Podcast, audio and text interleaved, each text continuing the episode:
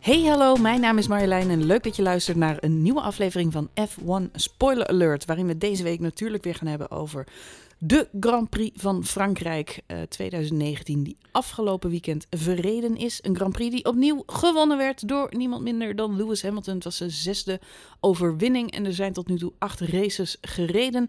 Dus er wordt veel gezegd dat we naar een heel saai Formule 1 seizoen eh, zitten te kijken. Daar gaan we het straks eh, uitgebreid over hebben. En natuurlijk ook over die race. En dat doe ik met niemand minder dan Johan Voets. Hallo? Leuk dat je er weer bent. Ja, het, het moment is gewoon dat ik de rust ben in deze uitzending. Zo'n zo'n vliegende entree. Het is een soort vliegende start. Ja, ja, het, het is een Formule 1 podcast. We kunnen niet langzaam beginnen. Dat werkt niet. Nou, ze mochten dit weekend in de pitstraat ook maar 60 km per uur, dus waarom niet? Nou, dan volgende keer start ik uit de pitstraat. Goed? Goedemiddag. Daar zijn we weer. Hey, eh, Hey. vorig jaar waren we erbij bij de Grand Prix. Vond je het jammer dat we dit, dit jaar niet eh, bij waren in Frankrijk? Nou, ik denk qua efficiency dat het wel leuk was geweest om er dit jaar bij te zijn. Want volgens mij hebben wij vorig jaar, eh, we hebben al aangestipt, eh, ik denk het grootste deel van onze trip in Frankrijk doorgebracht op de parkeerplaats van Paul Ricard. Ik begreep van Olaf Mol dat dit jaar 70% minder kaarten verkocht zijn. Ja, ja, dat verbaast mij niet. Als je ziet de perikelen die wij vorig jaar hebben meegemaakt, ja, daar gaan mensen niet nog een keer voor eh, in de rij staan, letterlijk en figuurlijk. Dus ik ben niet geheel verbaasd dat het zo eh, gelopen is. Ehm, het weetje is daar ook heel mooi. Het is een mooi gebied daar. Dus het is eigenlijk was het wel een heel leuk tripje. Ja, het is warm en het is grappig, want vorig jaar hebben we natuurlijk de beelden niet echt op eh, televisie eh, gezien. Nee, ik was daar wel blij om, denk ik. Want nu, ik snap nu al waarom iedereen zo'n hoofdpijn heeft van het... eh, Van die banen, hè? Ja, Ja, ja, precies. ja. Ja, dat heb je dus minder als je daar gewoon bent. Dat zie je ook maar één stukje, hè, dat scheelt. Ja, nee, dat is zo. Maar ehm, ja, het was inderdaad ook moeilijk te volgen op stukken, omdat het natuurlijk allemaal een beetje op elkaar lijkt. En wat je op tv ook wel erg goed ziet, dat is dat het om het circuit heen gewoon één grote dorre bende is. Ja. Het lijkt echt alsof het eh, in de woestijn eh Nou, het is, het is bos en woestijn door elkaar heen. Het is een heel raar, eh, het is een heel raar Zuid-Frans gebiedje inderdaad. Maar sowieso, deze race was ook moeilijk te volgen omdat de regie gewoon niet wist wat ze in beeld moesten brengen. Dus dat, Nee, nee, laten we het daar zo ook nog even over hebben. Want waar ik toch even wel mee wil beginnen, los van Mercedes, waar we het straks nog even over gaan hebben, is natuurlijk de wederopstanding van McLaren. My man Lando Norris. Ja, nou, Lando Norris, maar ook Carlos Sainz. En dat zagen we eigenlijk al tijdens de kwalificatie. Nou, ik, ik heb dat wat minder meegekregen met kwalificatie. In de zin van, ze hebben natuurlijk heel goed gekwalificeerd. Maar ik had niet zo heel... Ik had zoiets ja, het is een lucky qualification. En Vettel... Vijf en zes, hè? ja, maar Vijf ook, en zes. en ook Vettel die natuurlijk wegvalt. Dus ik had zoiets van, ja, weet je, ik, weet niet helemaal hoe ik het nou op waarde moet schatten. Maar dan zie je die race en denk je, ja, dit zit gewoon, het zit gewoon heel goed in elkaar. Nou, het zit echt heel goed in elkaar. En het woord Alonso is natuurlijk al veel gevallen. Het woord Alonso. Het woord Alonso, oh ja, het begrip. Is het begrip Alonso. Het, werkwoord of het zelfstandig naamwoord? Alonso. en- Even een lekker stukje van je Jij Alonso. Alonso, ik Alonso. Wij Alonsoen, ja. Ja, nee, maar eh, eh, iedereen heeft het daar natuurlijk over. Is Alonso te vroeg vertrokken bij McLaren? Of heeft juist zijn vertrek alles te maken met het feit dat het nu ineens weer heel goed lijkt te gaan met dit team? Ja, dat is de vraag. In hoeverre eh, is de sfeer in dat team nu zoveel Het is beter? echt, het is bizar, weet je. Vorig jaar zaten we te kijken naar Stoffel van Doornen en Fernando Alonso in een McLaren. En dat was echt, het was nou, nou los van Williams, want die zijn echt een buitencategorie slecht. Maar het ging zo slecht daar, zo slecht. Stoffel van Doornen, die was standaard laatste, of, nou ja, of, of twee na laatste, Ja. behalve de Williamson. Ja. Maar zo slecht ging het bij McLaren. En nu rijden ze gewoon, nou, ze zijn gewoon best of the rest. Op dit moment wel inderdaad, ja. ja. En het is, het, wat ik vooral schrikbarend vind, is dat ze eh, aan Renault laten zien wat ze met hun motor kunnen. Eh, en dat waren natuurlijk vorig jaar al wel een beetje van Red Bull. En daar mag je dat dan ook wel een beetje van verwachten, qua eh, coureurs en, en materiaal. Ehm, maar als je dan nu ziet dat McLaren in één jaar tijd zo'n enorme sprong weet te maken, dat is wel echt heel erg knap. Dus dat vind ik heel fascinerend om, om te zien inderdaad. Maar zou het nou ook zo kunnen zijn, want er, er wordt vaak gespeculeerd van... wat je altijd ziet in de Formule 1 is eh, dat bepaalde teams een tijdje goed zijn. Dan, dat ze echt overheersen. Nu zitten we natuurlijk in het Mercedes-tijdperk. Maar op een gegeven moment, dat is eindig. Dan komt er een ander team die ineens weer opstaat. Ja, Ehm, nou, Red Bull heeft dit jaar ook geen heel succesvol seizoen tot nu toe. nee. Eh, heeft met meerdere dingen te maken. Maar eh, zo, het feit dat McLaren ineens weer... Nou, het, komt, het komt ook op het, het komt op het juiste kunnen? moment. Nee, ja, eh, nee. Eh, eh, sorry. Het komt op het juiste moment voor McLaren. Ze gaan investeren in een nieuwe windtunnel, als ik ook zondagochtend alweer inderdaad. Dus ik denk dat ze een aerodynamica nog een slap, stap kunnen gaan maken, zeker. Alleen, ja, weet die, die gedoemde uh, aanpassingen in de reglementen, die zorgen weer voor een hele clean slate vanaf uh, 2021. En dat maakt het zo vervelend. En ik weet op dit moment niet of de wederopstanding dan voor één seizoen is. Misschien dat er volgend jaar weer een keer mee kunnen doen. Maar de voorsprong nou ja, we hebben, als je het hebt over het kampioenschap, heb je het over Mercedes. En de voorsprong die Mercedes op dit moment heeft, en ook Ferrari ten opzichte van de rest, op chassis en op motorvermogen en op, dat is zoveel, dat haal je niet in in een seizoentijd. Want dat, nogmaals, zij maken ook weer sprongen in, in de zomer. Nee, ja, absoluut. Nee, ik snap wel wat je bedoelt. Maar ik bedoel meer te zeggen dat... Uh, kijk, Ricciardo heeft bijvoorbeeld de move naar Renault gemaakt ook uh, vanuit de hoop dat, dat hij zo'n Hamilton-momentje zou krijgen. Weet je, Hamilton ging op een heel gek moment ging hij naar Mercedes. Mercedes was helemaal niks op dat punt. Uh, en uiteindelijk is hij daar natuurlijk uh, nu heel gelukkig en heel succesvol. Um, dezelfde vraag reist een beetje. Renault is al een hele tijd bezig met kunnen we terugkomen op het oude niveau. Die zijn ook meerdere malen wereldkampioen geweest. Ooit met Schumacher heel succesvol. Um, Renault wil heel graag weer die status terughalen. Um, maar McLaren die zit daar ook nu wel aan de weg te timmeren. En de vraag is niet zozeer van, hè, natuurlijk, Mercedes staat op eenzame hoogte, maar in hoeverre zijn McLaren en misschien ook Renault straks een bedreiging voor Red Bull, om maar eens te beginnen? Nou, ik denk, ik denk, ik denk dat je gelijk hebt met de vergelijking met Ricciardo. En ik denk dat Ricciardo dat Hamilton moment wilde hebben, maar dan wel in perspectief geplaatst. Want hij haalt natuurlijk nooit... Kijk, de sprong van Hamilton kwam op, op zo'nzelfde moment als 2021. Echt zo'n reglementverandering. Heel slim eigenlijk gedaan. Bij, hè, als je de, de Koen de Kont kijkt, dan, dan weet je dat het heel slim was van Hamilton. Had ook compleet verkeerd uit kunnen pakken Uh, en, en wat Ricciardo wilde doen was natuurlijk eigenlijk datzelfde moment creëren op, in, in zijn eigen eh, perspectiefje. En wat er nu bij McLaren gebeurt, is feitelijk wat hij had verwacht bij Renault inderdaad. Dat ben ik volledig met je eens. Uh, en dat maakt het zo pijnlijk, eigenlijk alleen maar extra pijnlijk voor Renault en, en Ricciardo, dat, die, dat het dan zo uitpakt inderdaad. Ja, nee, ja, de, ik, ik ben gewoon heel benieuwd of dat uh, of kijk, weer terugkomt. Nee, maar kijk, ik denk, dat, ik denk dat het goed is dat McLaren weer meedoet. Hè? En McLaren is, als je kijkt naar de budgetten van uh, de discussies over geld en over energie en die dingen die erin stoppen. McLaren is al, is al jarenlang, al decennia lang een groot team. Het, een van de grootste teams. Dus het feit dat ze nu weer mee kunnen gaan doen zou terecht zijn. En als ze kunnen aansluiten bij Red Bull, uh, zou dat ook voor Red Bull alleen maar voordeel zijn. Want op dit moment rijdt Red Bull ook in niemandsland. Nee, rijden ja, achter Ferrari en, en ruim voor de rest. Dus weet je, het zou, het zou voor de hele sport een, op, een, optater zijn in de positieve zin. Als McLaren kan aansluiten. En ik ben, ik ben echt heel blij met de prestaties van afgelopen weekend. Um, ben het wel een beetje eens met, met andere uh, mensen uit de sport die zeggen: ja, maar laten we nou eens maar even weer gaan zien in Oostenrijk. En dan weer de week uh, daarop. Uh, volgens mij gaan we dan naar Engeland. Dat is niet fris. Mm -hmm. um, weet je, laten we die drie races, laten we eens even drie, vier races achter elkaar zien dat, dat het zo goed is. Dat zo goed is. Um, maar weet je, het zou vanuit legacy, vanuit Um, uh, de top uh, naar de kroonstoot is natuurlijk altijd fijn als er een team aansluit. Absoluut, maar wat, wat mij in elk geval wel opvalt, zij rijden natuurlijk ook met die Renault-motor. Ze zijn twee seizoenen geleden geswitcht naar die Renault-motor. Dus het, wat jij al aangeeft, ze zijn wederom beter dan Renault zelf. In elk geval tot nu toe, dit seizoen.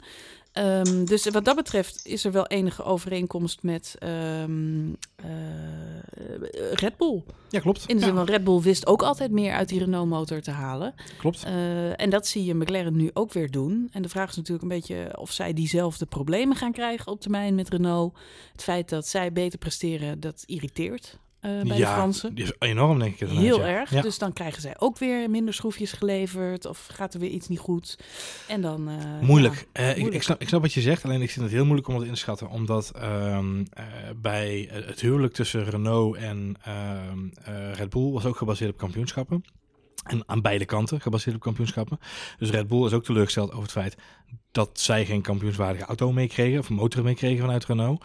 Uh, die verwachting ligt natuurlijk bij McLaren een stuk lager. Um, en, en pas op het moment dat het echt om, om die plekken weer gaat, uh, ik denk dat dat hetgene is. Ik denk, we, onderschatten vaak een beetje de rol die Red Bull heeft gespeeld in dit hele discussiepunt uh, rondom Renault en Red Bull. Want weet je, het, is leuk, het het team van Max en we zijn voor Red Bull, maar zij hebben ook gewoon sneren gemaakt en hard spel gespeeld.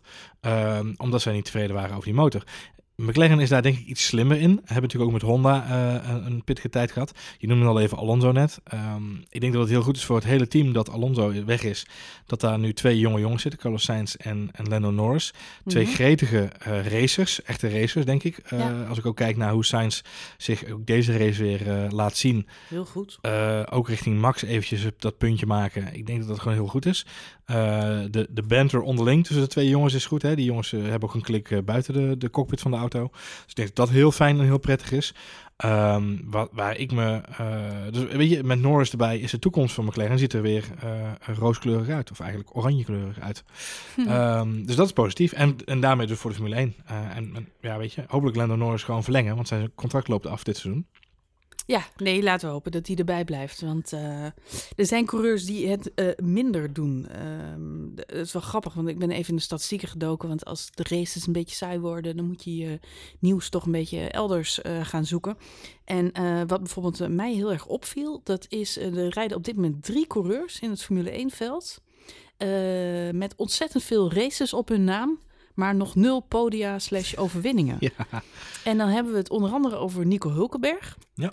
En dan hebben we het over Grosjean. Ja. En dan moet ik even zoeken wie de derde ook alweer is. Zeg, wat heb je veel papieren liggen daar, Marna? Je hebt zo'n beetje heel Wikipedia uitgeschreven, lijkt het wel. Ja, klopt. Eh, die andere is Sergio Perez. Oké, ja, natuurlijk. Ja. Check en eh, Nico Hulkenberg, Sergio Perez, allebei 166 races. Ja. Zonder een podium slash overwinning. En Romain Grosjean heeft er al 153. Shitje, mina. Met andere woorden, dat zijn coureurs waarvan ik dan denk aan het eind van het seizoen zou dat wel een tricky kunnen worden of die nog in de Formule 1 blijven. Echter, eh Lennon Norris en eh, ehm, Carlos Sainz, Carlos ja. Sainz, die bewijzen zich op dit moment. Dus ik denk zeker dat, die, dat we daar in de toekomst meer van gaan zien, laat ik het Ja. zo zeggen. Nou, ik hoorde volgens mij dit weekend uit de een aantal eh, geruchten voorbij komen. Eén is eh, eh, dat, dat uh, nou, Grosjean is even de vraag, laat ik daarmee beginnen. Want na, ook na afgelopen weekend weer, die jongen, het, is, het zit hem gewoon ook niet mee dit seizoen. Maar het is natuurlijk gewoon een, een, een, lastige coureur om, om in je team te hebben. Want of hij rijdt de andere coureurs aan gort, of hij klaagt tijd over de boordradio. Of hij haalt in één keer een, een derde of een vierde plek binnen voor je team, weet je wel. Het is gewoon heel, heel vreemd. Eh eh, het is geen derde, maar wel een vierde plek. Ehm, dus dat, ja, dat is gewoon te wispelturig op dit moment. Ehm, het verhaal gaat dat Lando Norris mag bijtekenen, maar dan hij wil graag bijtekenen voor meer, meerdere jaren. Ehm, Mhm, mhm. En hij, wil- hij voelt zich thuis bij McLaren. Maar hij zou dan een hoge salaris willen hebben, want hij verdient geloof ik nu op dit moment 5 ton per jaar. Nou weet je, er zijn dagen dat ik, eh, dat ik het niet verdien. Ehm, nou, vooral als je weet wat eh, Fernando Alonso natuurlijk de afgelopen jaren verdiend heeft. Exact, Dan snap ja. ik wel dat Lando Norris zegt, jongen, er kan best wel een paar tonnetjes meer vanaf Ja, eh, volgend jaar. je snapt ineens waar die windtunnel vandaan komt in, eh, bij McLaren in het hoofdkantoor. Die kunnen ze nu gaan bouwen inderdaad. Ja. Eh, maar goed, ehm, dus hij wil wat meer, wat meer geld erbovenop hebben. Het gerucht gaat 3 miljoen geloof ik per jaar. Nou, ja, dat is volgens mij zo goed recht om te vragen. Zeker als hij presteert zoals hij nu presteert. Mhm. Het andere verhaal is Nico Hulkenberg. Ja, dat is eigenlijk de, de ultieme anti-held zou ik bijna willen zeggen van, van de Formule 1. Want die man die rijdt echt al jarenlang rond in de sport.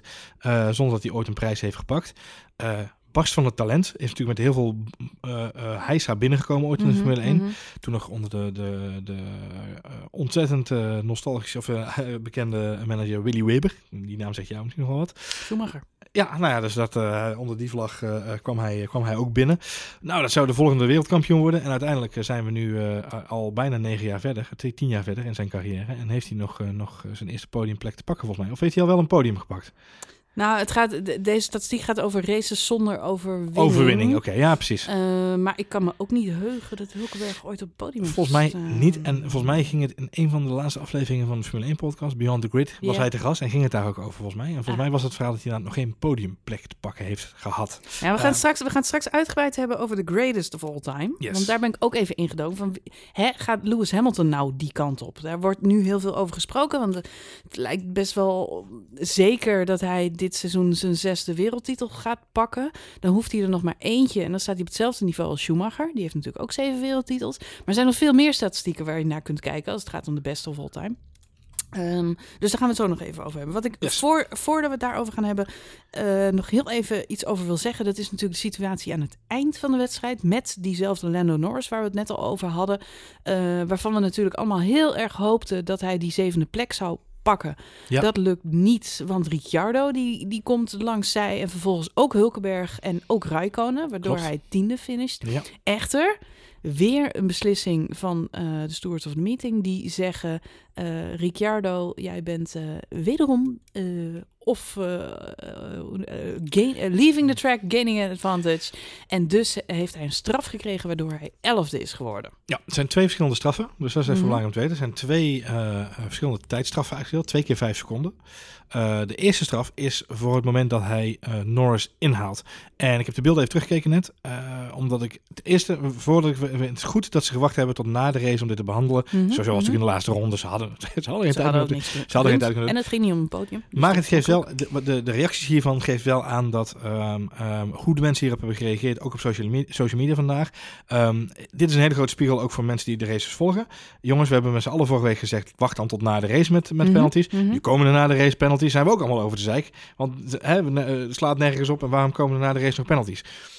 De uitslag klopt Zijn niet. mensen daar bewust boven? Ik zie- ik boos zie daar over? Maar mensen je had niet zijn. tijdens de race hier een uitslag, want het was op, bijna op de finishlijn. Dat vind ik ook. Eh, maar, maar los daarvan vind ik ook de manier waarop we daar nu mee omgaan. Denk je, jongens, volgens mij is dit de manier waarop het zou moeten zijn. Eh, twee verschillende penalties dus, terug naar waar het over gaat.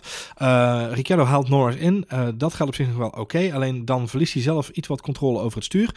Gaat hij van de baan af, komt hij terug de baan op. Dat is nog steeds geen penalty waardig. Maar op dat moment komt hij onveilig terug de baan op. En dwingt hij Lando Norris naar buiten toe. Eh, en ondanks het feit dat je ziet hem op de, op de camerabeelden downshiften. Je ziet hem ook echt vol op de remmen gaan. Je ziet hem lokken. Hij, hij doet echt zijn best. Maar hij had daar niet terug de baan op mogen komen. Dus hij drukt Norris van de baan. Dat kost hem dus vijf seconden. Norris moet dan ook helemaal uitwijken, waardoor ook Hulkenberg en Ja. Rijkonen langs kunnen komen. Ja. Op dat moment heeft Ricciardo al ehm, een plek verloren aan Rijkonen. En die pakt hij terug door aan de zijkant ehm, niet zozeer een bocht af te snijden of even iets doen. Maar hij gaat daadwerkelijk gewoon 20, 30 meter langs de baan, eh, van, het, van de baan af eh, en pakt Rijkonen. Ehm, ja, dat zijn twee penalties. Twee individuele penalties, vijf seconden, eh, twee keer 15, Ja. dus plek, plek 11. Twee dingen opvallend aan deze situatie. Eén, we zagen het niet live. Het werd pas na de finish van de race uitgezonden, waar ik me heel erg aan geïrriteerd heb, omdat dit by far het spannendste moment van de wedstrijd was. En dan kies je ervoor om, eh tuurlijk, Lewis Hamilton komt over de streep, dat is ook belangrijk, maar dat had ook korter gekund. Die op, dat, even- op dat moment keken we al naar bot als hij het streep over kwam ik. ja, het- ja, precies. Dus Ja. Dat, dat hadden we dan weer niet hoeven zien. En we krijgen dan in de herhaling nog dit, wat erg jammer was. Want dat, ja, wat ik al zeg. Ehm, nou ja, en het andere is natuurlijk dat er weer inderdaad, wat jij al zegt, straffen worden uitgedeeld na de race. Met andere woorden, ze zijn zeker niet coulanter geworden bij de wedstrijdleiding na de situatie met Sebastian Vettel twee Nee. weken geleden. Eh, sterker nog, eh, ze gaan gewoon op dezelfde voet door. Weliswaar was dit na de race en het ging ook niet over de overwinning.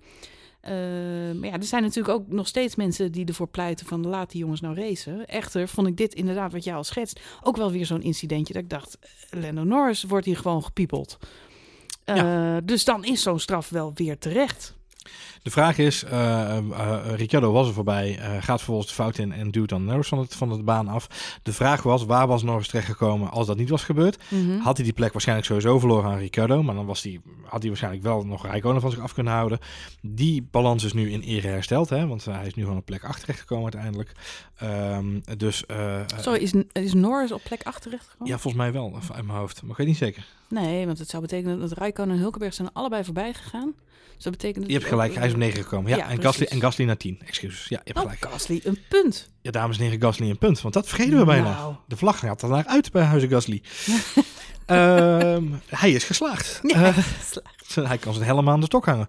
Nee, ehm, eh, dus ik, ik, ik denk dat dat een terechte eh, penalty is. Omdat het, eh, hij, er is geen racemoment. Er is geen, er is geen gevecht. Eh, Norris laat hem, wil hem er langs laten. En er is niet zo heel veel geks aan de hand. Hij is er al voorbij. Dus Het deed mij een beetje denken destijds aan die situatie met Max Verstappen op Kimi Räikkönen. Tijdens Juist. de Grand Prix van Amerika.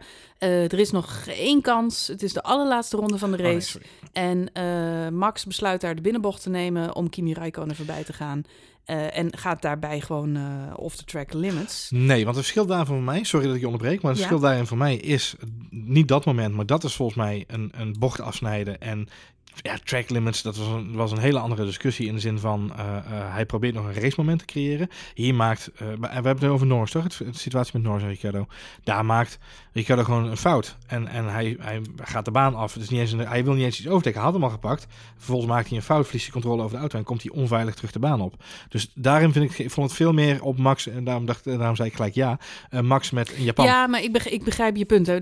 Er is een stuurfout en daardoor, weet je, Max Verstappen benadeelde Räikkönen niet. Die, die pakte gewoon door. Echter, de hele situatie met eh Ricciardo ontstond omdat Ricciardo last minute nog een positie wilde pakken. En daarbij maakte hij een stomme stuurfout uiteindelijk. En dat kost hem de penalty, dat snap ik. Maar het was een do or die. Net zoals Max Verstappen destijds een do or die deed om nog dat ene plekje te pakken. En daar kwam ook deze move van Ja. Ricciardo. De- Dus dat vergelijk bedoelde ik eigenlijk. Maar je hebt gelijk. eh, Ik vond, ik vond hem een beetje lijken op Japan. We- dus inderdaad, ja. De, Ja. de situatie met Japan, eh, waarin Max eh, ook terug de baan op komt en dan recht oversteekt en daardoor Kimi van de plek afhoudt. Da- daar moest ik nu een beetje aan denken. Die was ook veel, werd ook veel vergeleken met Vettel en Hamilton. Ik vond ik het nu ook meer op lijken. nou, en we hebben natuurlijk in het begin van de race ook nog Perez gezien. Was het Perez die... Ja. eh, ja, die was de tel kwijt. Ja. Die was de tel kwijt. Die zegt, hoe kan ik nou weten waar ik weer terug de baan op kom? Hoe kan ik nou zien dat ik dan ineens drie auto's heb ingehaald? Ja. Ik kan toch niet tellen? Ik heb geen idee. Ja. Ik heb geen idee. Goed, nog een laatste ding wat mij opviel bij die eh, spannende situatie met Lando Norris, de twee Renaults en Kimi Räikkönen. Ja. Kimi Räikkönen, Ja, maar daar het- was die weer. hij, hij is eigenlijk, eh, alleen als hij geen zin heeft, is hij er niet bij voor mijn gevoel. Want hij, Ik geniet nog steeds zo van die gast. volgens mij kan hij makkelijk die auto in de top, nou, top 12 sowieso. Maar Hij staat, eh, als ik het goed heb uit mijn hoofd, op dit moment achtste, achtste in het kampioenschap. ja, ja, ja. En met 19 punten heeft hij al. Dus hij is, eh, nou, hij is niet best of the rest. Want even kijken, wie heb je? Je hebt natuurlijk de drie topteams. Dan heb je ehm, Carlos Sainz, die doet het erg goed. Die heeft 37 punten.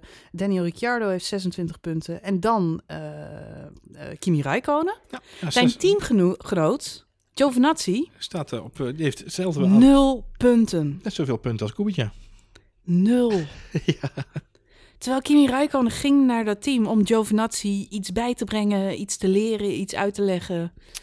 Nee. Ja, maar goed, je, eh, nogmaals, je kunt ook geen wonderen verwachten van jongens in hun eerste jaar. Eh, Het is grappig, want we niet, hebben het zijn niet allemaal Charles. Nee, zeker niet. Nee, nou ja, goed. eh, Charles Leclerc, daar zien we... We hadden het tijdens de Grand Prix, hebben we het over gehad... van wie zijn nou eigenlijk de consistente eh, coureurs dit seizoen? Wie, zijn de coureurs die goed eh, presteren?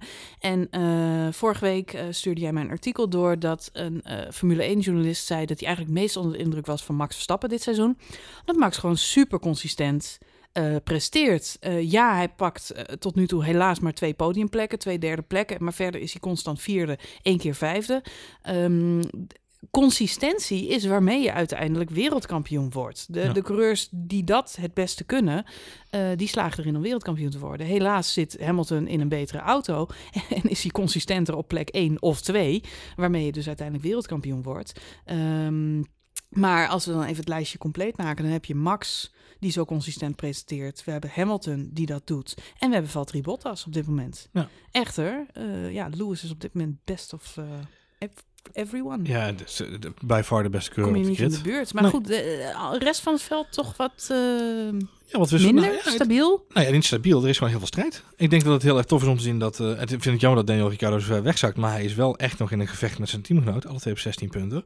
Eh die jongens van Haas zijn heel ver weggezakt. Dat vind ik heel zonde. Mag Ja, die zijn ook echt eh bloedzagrijnig. Ik begreep dat ze de Grand Prix van Frankrijk tot het dieptepunt van hun bestaan hebben benoemd. Dus Ja, het is voor het tweede jaar, tweede jaar op rij dat ze daar gewoon niet zo heel erg lekker presteren, volgens mij. Eh, nee, kijk, en Max is sinds Monaco vorig jaar, hè, de, de Redemption Monaco eh, Experience, is die, eh, is die niet meer door zijn teamgenoten overtroffen. Nee, maar goed, het zegt met Pierre Gasly naast je in de auto natuurlijk helemaal niks. Wat was de nieuwe bijnaam die Robert Doornbos had bedacht? Pierre 700ste Gasly? Ja, ja. Maar goed, is, denk jij dat hij dit seizoen uitrijdt, Pierre Gasly? Ik denk dat hij dit seizoen uitrijdt. Omdat, maar Puur omdat ze niemand anders hebben. Nou nee, de- kijk, er is, er, is, eh, er is te weinig rumoer in de paddock rondom de andere teams. Eh, want dan zou je nog een keer kunnen denken van er gaat wat gebeuren. Eh, de, de meest verrassende aankondiging die we hebben gehad is dat Sirotkin nu derde coureur is bij McLaren. Oké, prima. Ehm, eh, weet je, en de, geruchten gaan natuurlijk al dat Ocon volgend jaar weer in de fold geschoven moet worden ergens bij iemand. Eh, het verhaal schijnt te zijn dat Mercedes overweegt om, eh, om zijn contract te ontbinden, zodat hij bij Renault aan de slag kan. Ehm, Van Ocon.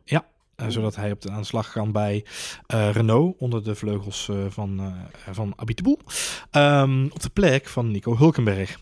Uh, waar we net al heel even over hadden, die natuurlijk heel wispelturig uh, draait. Nico Hulkenberg wordt dan weer gelinkt aan Red Bull. Wat weer een beetje awkward is, want Red Bull investeert ja. eigenlijk niet meer in oudere coureurs normaal gesproken. Ik zie dat totaal niet gebeuren. Ik vind het echt van die geruchten waarvan ik denk, uh, het wordt gefabriceerd in de media omdat ja. dat geruchtmakend is omdat mensen het leuk zouden vinden. Dat Tuurlijk, Hulkenberg vindt een super sympathieke gast.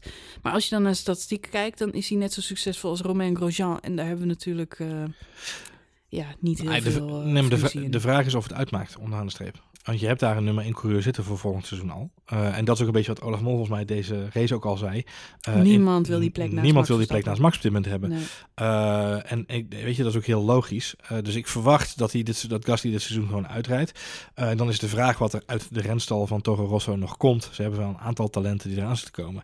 Ik, ik was heel erg hoopvol met Albon begin van het seizoen. Nou, die stapte toch volwassen in. Maar als je mhm. nu toch ook ziet dat hij door Kviat er ook wel redelijk dolgedraaid wordt. En ook de afgelopen races niet zo heel veel succes heeft, denk ik dat Albon de stap te groot is. En ik denk niet dat ze het ooit nog voor elkaar krijgen om Kviat in een Red Bull te krijgen. Want dat zou te veel gezichtsverlies zijn voor de hele stal. Het lijkt er zelfs bijna een beetje op alsof het, alsof het talent op dit moment dun bezaaid is. Wat gek is, want we hebben het zoveel gehad over al die nieuwe upcoming jongens die eraan zaten te komen en die echt een plek verdienden. Terwijl ik nu denk, nou, Grosjean moet weg, Hulkenberg moet weg, Giovinazzi uh, moeten we afscheid van nemen. Uh, nou ja, het is niet ik denk wel dat je het talent is dun, maar vooral uh, er is heel veel talent bij Mercedes getekend. En dat is, dat is een, gewoon een groot issue. En Lando Norris was, is een, dat is wel een leuke, dat is wel een leuke buitencategorie. Laten we die erin lanceren voor deze podcast. Nou, Lando Norris verlengt niet bij, bij, uh, bij McLaren, maar gaat naar Red Bull volgend jaar. dat zou wat mij betreft de beste zet zijn. Goed, goed bevriend met Max. Dus uh, kunnen het goed vinden samen in de, in de, in de ja, online Dat is, dat is geen garantie voor succes. Sterker nog, ze moeten eigenlijk niet te goed Ik wil het zeggen, maar... ja, dat is waar. Maar uh, dat zou denk ik voor, voor Red Bull de, de grootste overwinning zijn. Als ze dat zouden kunnen wegkapen. Als ze Norris zouden kunnen Of Vettel naar Red Bull, hè? Ja, maar wat ik al zeg, Red Bull is meestal niet het team waar ze nog echt in oudere coureurs uh, investeren. Alhoewel Mark Webber natuurlijk ook al redelijk op leeftijd was toen hij daar kwam racen. Ontzettend, ja, eh, dat sowieso. Maar uh, Vettel, ja, ik, ik, ik, zie hem er wel voor aan. de enige vraag is inderdaad, ja, goed, Max, Max en Vettel, dan krijg je echt een soort Prost en Senna.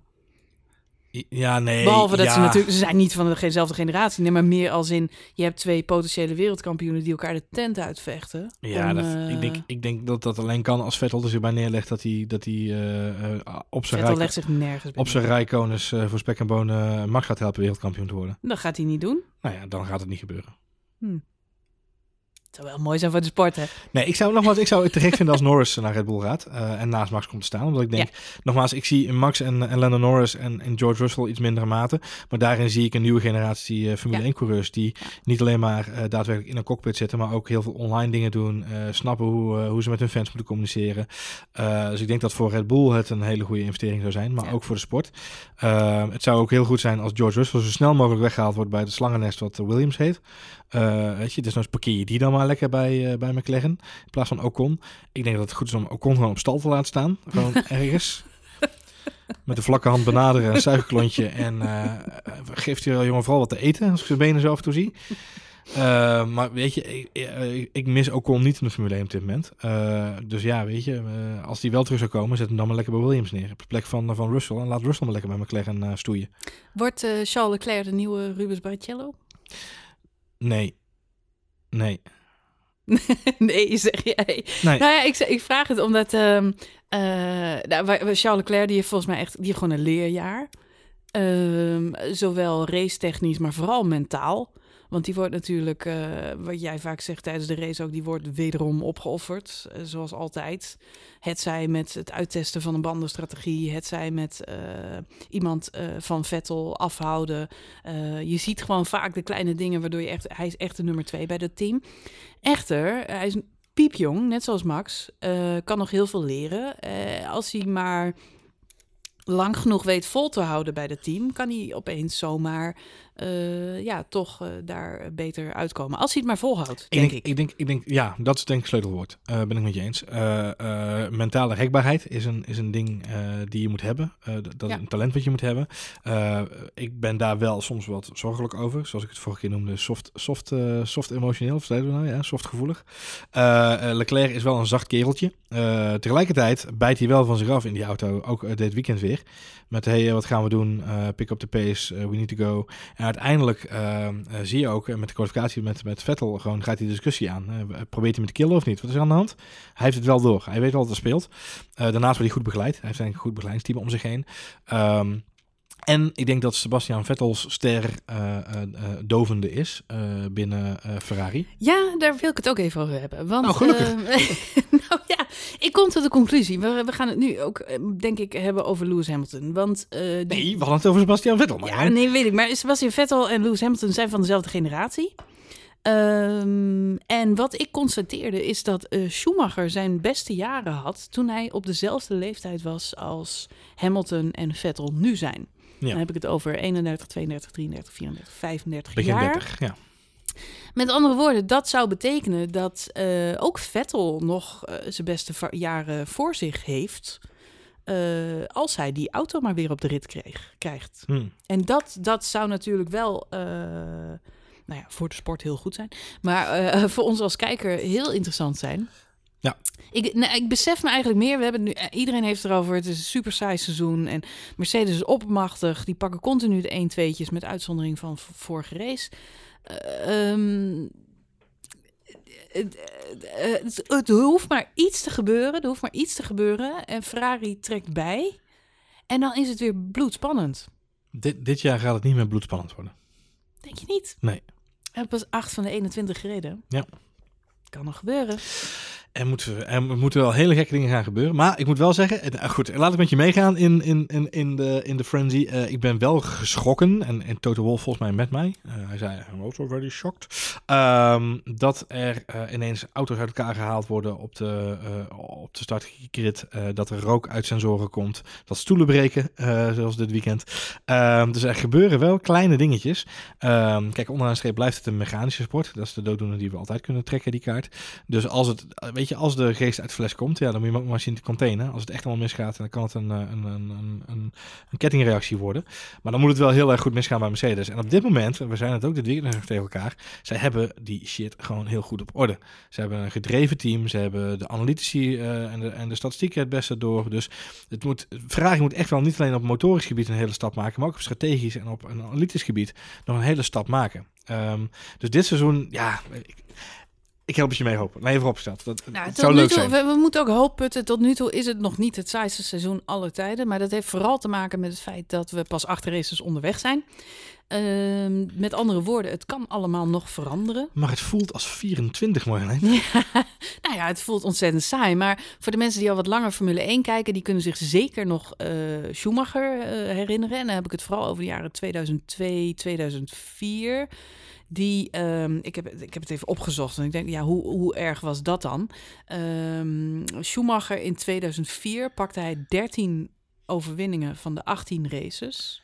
Oké, Dus hij won er maar vijf niet. jeetje. Ehm, in 2002 pakte hij 11 overwinningen van de 17 eh, races. Eh, echter, dan denk je, Schumacher-tijdperk was saai. Maar eh, iets korter geleden, Sebastian Vettel, die Ja. werd wereldkampioen ook vier keer op reis samen eh, met Red Bull. In 2013 pakte hij ook 13 overwinningen op de 19 races, dus bijna net zo goed als Schumacher. En in 2011 pakte hij 11 overwinningen op de 19 races. En pas daaronder komt dan Hamilton, vier keer op rij. In eh, 2014, 2018, 2015, 2016. Waar hij ook een overwinningspercentage van 58% had. Dus bijvoorbeeld 11 van de 19 races. Maar met andere woorden, Schumacher en Vettel voeren dit rijtje nog steeds aan. Met de meeste overwinningen per seizoen heb ik het dan over. Maar is dit, eh, eh, eh, dit is een te gekke lijst. en dit gaat, laat zien dat dominantie iets is van alle tijden. Maar zegt het iets over de spanning van de races? Jij weet, jij weet beter dan ik, want jij keek toen heel fanatiek in die periode. Eh, nou, het grappige is dat in de periodes dat het zo saai was, Ja? eh, ik de sport ook wat minder ben gaan volgen. Dus eh, eind jaren 90, eh, begin eh, 2000, zeg maar, die jaren, nou, miste ik echt geen race. Ik kon echt, moest op zondag ergens in de buurt van de televisie zijn, of nou verjaardag, vakantie of wat dan ook was. Die race moest gekeken worden. En ik kan me herinneren, 2002, 2004, en met name 2004. Eh, was ik echt even helemaal klaar met die sport. En eigenlijk in 2005 ben ik het weer heel fanatiek gaan volgen, omdat Alonso toen eh, eigenlijk ineens Maar dus opkwam 2004, en, eh, en wereldkampioen. Dat is de periode waar je het net over hebt, dus de Schumacher-periode. Dus Ja. weet jij nog, de, diepgraven Marjolein, weet je, maar voor mijn gevoel, kijk, dominantie is van alle tijden. Dat, dat is logisch, want we hebben het ook meegemaakt met Williams en met Renault en met, met Ferrari inderdaad in die periode. Ehm, dus ik denk dat dat iets is van alle tijden. Maar op dit moment is het natuurlijk voor de meeste mensen is gewoon de sport kijken heel saai. Er gebeurt zo verrekte weinig. Gebeurde er toen meer? Was er meer nee, dynamiek? Nee, er gebeurde niet meer. Want ehm, even kijken, ik za- ik zag net ook ergens de meeste podia in één seizoen, in 2002, voor Schumacher. Die pakte van de 17 races 17 podia. Ja. Dat is dus gewoon, dus elke keer zie je Schumacher op het podium staan. Dat, dat waren echt hele saaie jaren, hele saaie jaren. Ik kan me herinneren dat toen heel veel mensen ook uh, ja, stopten met Formule 1 kijken. Gewoon omdat het zo voorspelbaar werd. Ja. En later met Vettel zagen we hetzelfde. En zo erg is het nu nog niet, zeg jij?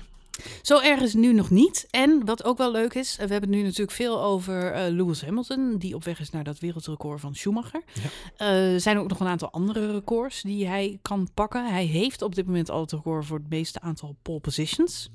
Daar is hij echt uh, oppermachtig in gebleken. Uh, echter, er zijn heel veel manieren om te meten wie nou de beste of all time was. Je kunt kijken naar het totale aantal overwinningen. Je kunt kijken naar het uh, totale aantal pole positions, totale aantal punten, snelste rondes en allemaal van dat soort dingen. Uh, meeste overwinningen, daar zit hij nog niet, want dat is nog steeds Schumacher. Die heeft 91 overwinningen in zijn hele carrière gehaald en Hamilton staat op plek 2 met 79. Ja. Dat betekent dat hij nog 12 uh, races moet winnen om dat record te evenaren. Daar gaat hij natuurlijk wel uh, hard naar op weg. Ja. Um, en als je het dan hebt over saaiheid van een race, nou, coureurs die een race van start tot finish hebben geleid, daar staat Senna nog steeds op één. Die heeft 19 races van start tot finish geleid. Hamilton staat op plek 2 met 18 races. Oké. Okay. Dus ook die komt binnen handbereik. Afgelopen uh, Grand Prix heeft hij daar natuurlijk weer iets aan uh, bijgedragen. Ja, dat is waar. Uh, mits, en dat weet ik dan even niet uit mijn hoofd, pitstops niet meetellen. Goeie vraag. Want dan vallen coureurs natuurlijk even terug. Dus Even ik, ben- ik terug. weet even niet hoe dat precies gemeten wordt. Maar goed, dus die zou die kunnen pakken. Dan heb je nog meeste ronden aan de leiding. Dat is een record dat ook nog steeds op naam van Schumacher staat. Die heeft 5111 rondjes aan de leiding van een Grand Prix gereden. Hamilton staat op plek 2 met 4241 rondes. Dus daar moet hij ook nog even voor door eh, rijden. En dan hebben we nog eh, zoiets als uh, hat-tricks. Ja. Daar had hij deze race kunnen winnen. weer eentje. ja. Echter, eh, dat feest ging niet door. Dankzij eh Ene Seb- ene ene Seb. Seb Vettel, Ja. die eh, in de laatste ronde van de wedstrijd de snelste ronde pakte. Maar een hat is dus Pol, de overwinning en de snelste ronde. Schumacher heeft er daar 22 van. Jongen, jongen, jongen. Ja, en Hamilton pas 14. Oh, pas 14. Pas ja. 14. pas Staat op 14. plek 2. Ja. En wie staat op plek 3? Die is er niet. Nee, dat is Jim Clark of zo. Dus iemand. eh, Ja, moet je kijken, staan Moet heel je veel. kijken hoe ver je dan terug moet. Ja, je moet heel ver terug. Je moet heel ver terug. En dan hebben we nog zoiets als een Grand Slam. dus dat Grand is, Slam. dat is de pole, de overwinning, snelste ronde en de hele wedstrijd aan de leiding gereden. Ja. Dat is Jim Clark op nummer 1. die heeft dat acht keer gepresteerd. Jeetje. En dan op plek 2 staan eh, eigenlijk gedeeld Ascari, Schumacher en Hamilton. Die hebben dat allemaal vijf keer gedaan. En op plek 5 staan Senna en Vettel. Die hebben dat vier keer gedaan. Met andere woorden, Vettel kan het ook nog halen. Wat heel erg opvalt, want dit zijn, dit zijn, er is een Wikipedia-pagina. Er staan al dit soort dingetjes op. Eh, wat opvalt is dat Hamilton eh, een aantal records in zijn bezet, bezit heeft, maar heel veel nog niet. Eh, heel veel ligt nog op dit moment bij Schumacher. Hm. Een ander ding wat mij heel erg opviel is, nou ja, goed, Hamilton kan dat allemaal wel gaan eh, halen. Moet hij wel nog even doorrijden, eh, een aantal seizoenen. Bijvoorbeeld als hij eh, het record van de meeste starts in een race wil over, over inhalen. Ja, ja. Nou, vraag is waarom, want het record ligt nu bij Rubens Barrichello. Nou, dat is toch... Dat is toch Als je die toch van wereldklasse. Als je die toch kunt onttronen, Marlijn. Die is 322 keer van start gegaan in de Grand Prix. Alonso 312 keer, Schumacher 306 keer, Button 306 keer en Raikkonen 300 keer. Dus zowel Raikkonen als Hamilton eh, hebben zicht op dat record. Oké. Eh Raikkonen moet daar in elk geval nog eh, voor doorrijden tot en met volgend seizoen. Ja. Dan zou hij de meest gestarte Formule 1-coureur aller tijden worden. Eh, Hamilton staat op 237. Dus als hij dat record dan nog weer wil verbeteren op zijn beurt, Moet je nog dan moet hij nog vier seizoen, seizoenen door. Dus dan zitten we nog tot 2023 aan Lewis Hamilton vast. Zitten we sowieso al, denk ik. Ehm, een ander ding wat mij heel erg opviel in al deze statistieken, we hebben het veel over Schumacher en Hamilton. eh, twee coureurs die ook stevast in deze lijstjes voorkomen, eh, zijn Sebastian Vettel en Kimi Räikkönen. Met andere woorden, we hebben het niet over eh, één coureur die op dit moment eh, heel veel records aan het breken is. Hij rijdt ook nog eens eh, in een tijdperk met twee andere toch wel echt Legendes. ja, legendes. Ja. En dat vergeten we vaak, want we hebben, we, we hebben het zo vaak over Sebastian Vettel, die nu ehm, eh, ja, niet zo'n heel best seizoen heeft. Echter, als je kijkt naar alles, dat hij alle snelste rondes, hij pakte dit weekend weer eentje, alle pole positions, ehm, eh, dan eh, bijvoorbeeld Kimi Raikkonen is een coureur die ontzettend veel snelste rondes in een race heeft neergezet. Ja. Vergeten we wel eens, maar is Nou ja, je, hebt- je, je kunt, ontzettend goede en ontzettend veel punten heeft gepakt. Hij staat bijvoorbeeld ook in de top 10 meeste punten eh, Ja. voor een Formule 1 coureur aller tijden. Ja, maar dat is en, en, dat vind ik het moeilijke van al deze. Ik heb hier, we hebben het hier vorig jaar ook een keer over gehad over de statistieken van, eh, van, van de Formule 1 Mhm, inderdaad. En mhm. misschien moeten we die grafiekjes er weer eens bij gaan pakken. Want volgens mij heb ik toen ook zo'n een, een artikel geschreven met daarin alle grafiekjes. Die kunnen we wel eens bijwerken. Het is wel Mhm, leuk om even, even te doen. Wat het moeilijke aan die laatste statistiek vooral is, is natuurlijk het feit dat je tot op 2010 volgens mij, of, of De 2014, puntentelling is de puntentelling is heel veranderd. Is da- inderdaad. daar, daar kun je Hamilton niet vergelijken Maar- met Schumacher. Maar wat echt heel bizar is, nou ja, Rijkonen vooral inderdaad. Jij noemde het naam Rijkonen. En toen keek ik je aan en dacht ik, dat kan toch niet Rijkonen. Die is één keer wereldkampioen geworden. Dat voelt een beetje, Plek 4, meeste punten ooit. voelt een beetje uit de, uit de lijn van, ehm eh die, Jensen Button waar we het net even over hadden. Mhm. En Nico Rosberg. Weet je wel, van die Mhm. one, one day wonders die wereldkampioen worden. En dan vervolgens denken we gaan lekker eh, vissen, Daar hoort vloggen. Kimi en, eh, Räikkönen niet bij. Nee, maar dat is dus het fascinerende. Ze gaan een van de legendes. Eh, en dat zet ook de prestaties van Hamilton wat meer in perspectief. Hè? Ja, dat vind ik dus ook. Dus vandaar dat ik het heel eh, interessant vond. Eh, ik denk dat we er ook nog wel een eh, stuk over gaan publiceren op eh, nummers.nl. Want ehm, als je het zo bekijkt, dan is Hamilton er nog niet. Eh, en dan vragen de mensen zich natuurlijk af hoe zit het dan met Senna en Prost. Maar die vallen hier nog onder. Ja, maar die hebben ook veel, was een veel korte Die tijdsbestek. hebben veel korter gereden gereden, hebben. Ja. absoluut. En eh, natuurlijk rijst dan ook de vraag van, eh, maar wie is nou, ben je nou de beste als je wint? Of als je al die punten binnenhaalt? Of ben je de beste ehm, om wat je hebt laten zien? En daar hebben we het eh, afgelopen tijd toevallig veel over gehad. Omdat we ook met veel plezier dit seizoen naar Ajax hebben zitten kijken. Die uiteindelijk geen Champions League winnen. En dan rijst bij mij toch de vraag, wie is nou de beste club van Europa van het afgelopen seizoen? Is dat Liverpool, die een verschrikkelijke finale voetbalt eh, en daarmee de Champions League pakt? Of is dat Ajax, die niks, die niks geen prijs eraan overhoudt, maar wel het mooiste resultaat heeft laten zien? En dat is volgens mij dezelfde vraag die je ook over Senna kunt stellen. Want er zijn heel veel mensen die hem gewoon de beste coureur aller tijden vinden. Niet dus om deze statistieken, niet om het aantal punten of overwinningen of wereldkampioenschappen dat hij heeft gehaald. Want daar wordt hij aan alle kanten links-rechts ingehaald door Schumacher en nu ook door Hamilton. Ehm, maar goed, eh, iets fascineerde. En eh, is- dezelfde discussie wordt trouwens ook over Johan Cruijff eh, gevoerd. Ja, het is natuurlijk een, eh, het is een hele, het is een hele. Gevoelsmatig versus eh, de Ja, schrijvers. Nou ja, nee, no- nog los daarvan, het is natuurlijk een hele, het is, het is een hele binaire discussie, of een hele, nee, het is geen binaire discussie juist. Ehm, eh, maar als je het goed wil doen, dan moet je de statistieken erbij pakken en dan moet je ze verdelen op aantal jaren actief in de sport. Ja. Ehm, en dan eh, zal blijken dat Senna inderdaad eh, voor in die korte periode die hij heeft gehad met een aangepaste puntentelling, et cetera, ja, dan zie je pas hoe succesvol die coureurs zijn geweest.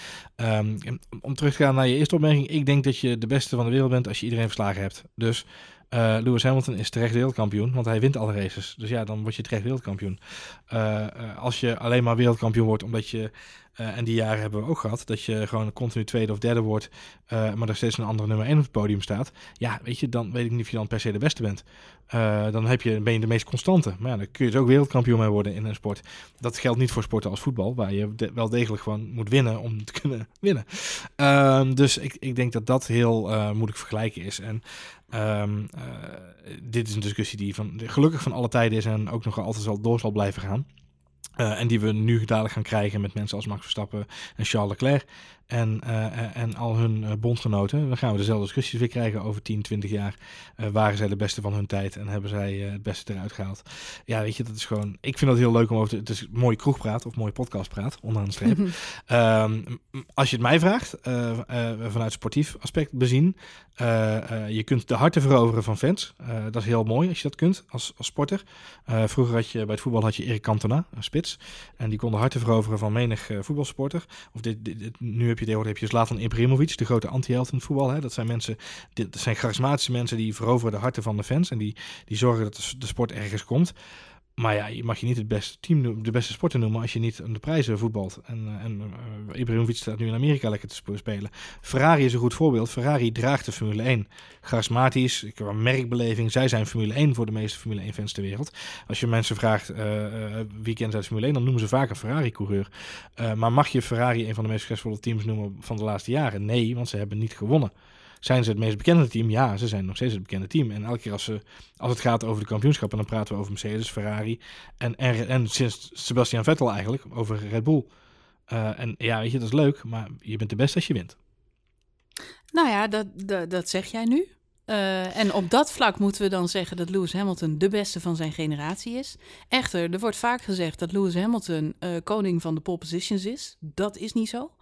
Uh, want uh, ja, hij heeft er onderaan de streep uh, de meeste. Um, echter, als je bijvoorbeeld kijkt naar meeste pole positions in één seizoen, ja. is Vettel daar de beste. In 2011 pakte hij 15 van de 19 pole positions. als je het hebt over snelste rondes in de race, is Kimi Räikkönen zijn meerdere. Uh, zowel als totale aantal snelste rondes ja. als aantal snelste rondes in één seizoen. Want Räikkönen pakt twee seizoenen achter elkaar 10 van de 18 snelste rondes. Samen met Schumacher staat hij daarmee ver ook, boven Lewis, Lewis, Hamilton. Je moet het ook afzetten tegenover hoeveel jaren ze in een succesvolle competitieve auto hebben gezeten. Hè? Ik bedoel, oh nee, ja maar goed. Dat, Lewis Hamilton hè, zit al nu bagatelliseer je alles. Uh, nu kun je, zo kun je alles natuurlijk downplayen. Maar, uh, nee, maar het gaat bedoel, mij er meer om, als je, het, als je het zo moet zeggen. We zeggen vaak Lewis Hamilton is de beste in, in zus en zo. Waar Lewis Hamilton echt de beste in is, en dat is wat jij, het punt wat jij net maakte, is in het pakken van overwinningen. Dat zie je dit seizoen ook weer. Hij heeft drie pole positions, pas drie, uh, maar hij pakt wel zes overwinningen van de acht. Ja. En dat is waar het onderaan de streep allemaal om draait. Je kunt snelste rondes rijden. En blijkbaar is Kimi Räikkönen daar ontzettend goed in. Je kunt heel veel pole positions pakken in een seizoen. En blijkbaar is Sebastian Vettel daar heel erg goed in. Geweest, onderaan, ja. de streep, Ja. onderaan de streep gaat het om overwinningen. En daar is Lewis Hamilton van zijn generatie tot nu toe de allerbeste in. Ja. Volgens mij kunnen we het daarbij laten. Dank voor het luisteren dan weer. Dit was de Grand Prix van Frankrijk, waar we het vandaag over gehad hebben. We gaan door naar de Grand Prix van Oostenrijk. Die is alweer volgende week. Yes. En daar zijn we bij. Over vier, zeg vijf dagen. Vijf dagen. Vijf dagen. Het is de tweede keer dat we naar Oostenrijk gaan. Ik ga even mijn oranje shirtje strijken. Je shirtje. Ja, ik ben heel benieuwd. Ja, hoe, het- hoe de sfeer is. Nou, het wordt een mooie combinatie van eh, eh, rode hoofden, Eh, Een oranje shirt. witte benen en eh, mensen zijn blauw van, eh, van de pilsjes, denk ik. Dus rood, wit, blauw. Nee, eh, ik ben heel benieuwd. Het is de tweede, tweede keer dat wij erheen gaan. Na het eerste jaar dat we daar waren, was het nog relatief rustig. We hadden we wel een Max Verstappen tribune, maar nog niet zo'n feest zoals het de vorige keer was. Dat is maar goed ook, want Max Verstappen reed toen wel geteld een halve ronde. 14 seconden? Ja. Ja. Niet eens zien langskomen. Dus laten we hopen dat het deze keer beter gaat. Ik verwacht niet dat hij weer gaat winnen, zoals vorig jaar. Heeft tot nu toe pas twee podiumplekken. Acht races, twee podiumplekken. Ja, wordt lastig. Het is echt eh, geen goed vooruitzicht. Maar goed, het wordt mooi weer. De zon schijnt, het wordt knetterheet. En het is een hele mooie omgeving. Eh, dus ik kan zeker aanraden om te kijken naar de Grand Prix van Oostenrijk volgende week. Ga je ook? Eh, laat het ons dan even weten via Twitter. Ja, leuk. Nou, Ed Misschien een Marjolein. biertje drinken, Leuk. gezellig. Ed Marjolein, lange ei. Of uh, Ed Johan. Lange oe. Dank voor het luisteren en heel graag tot volgende week.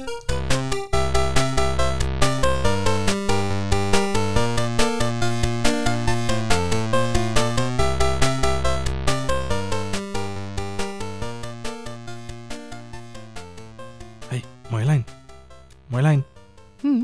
Het zit in een eh, blauwe auto en eh, het springt steeds in andere auto's. Geen idee. Max overstappen. Oh.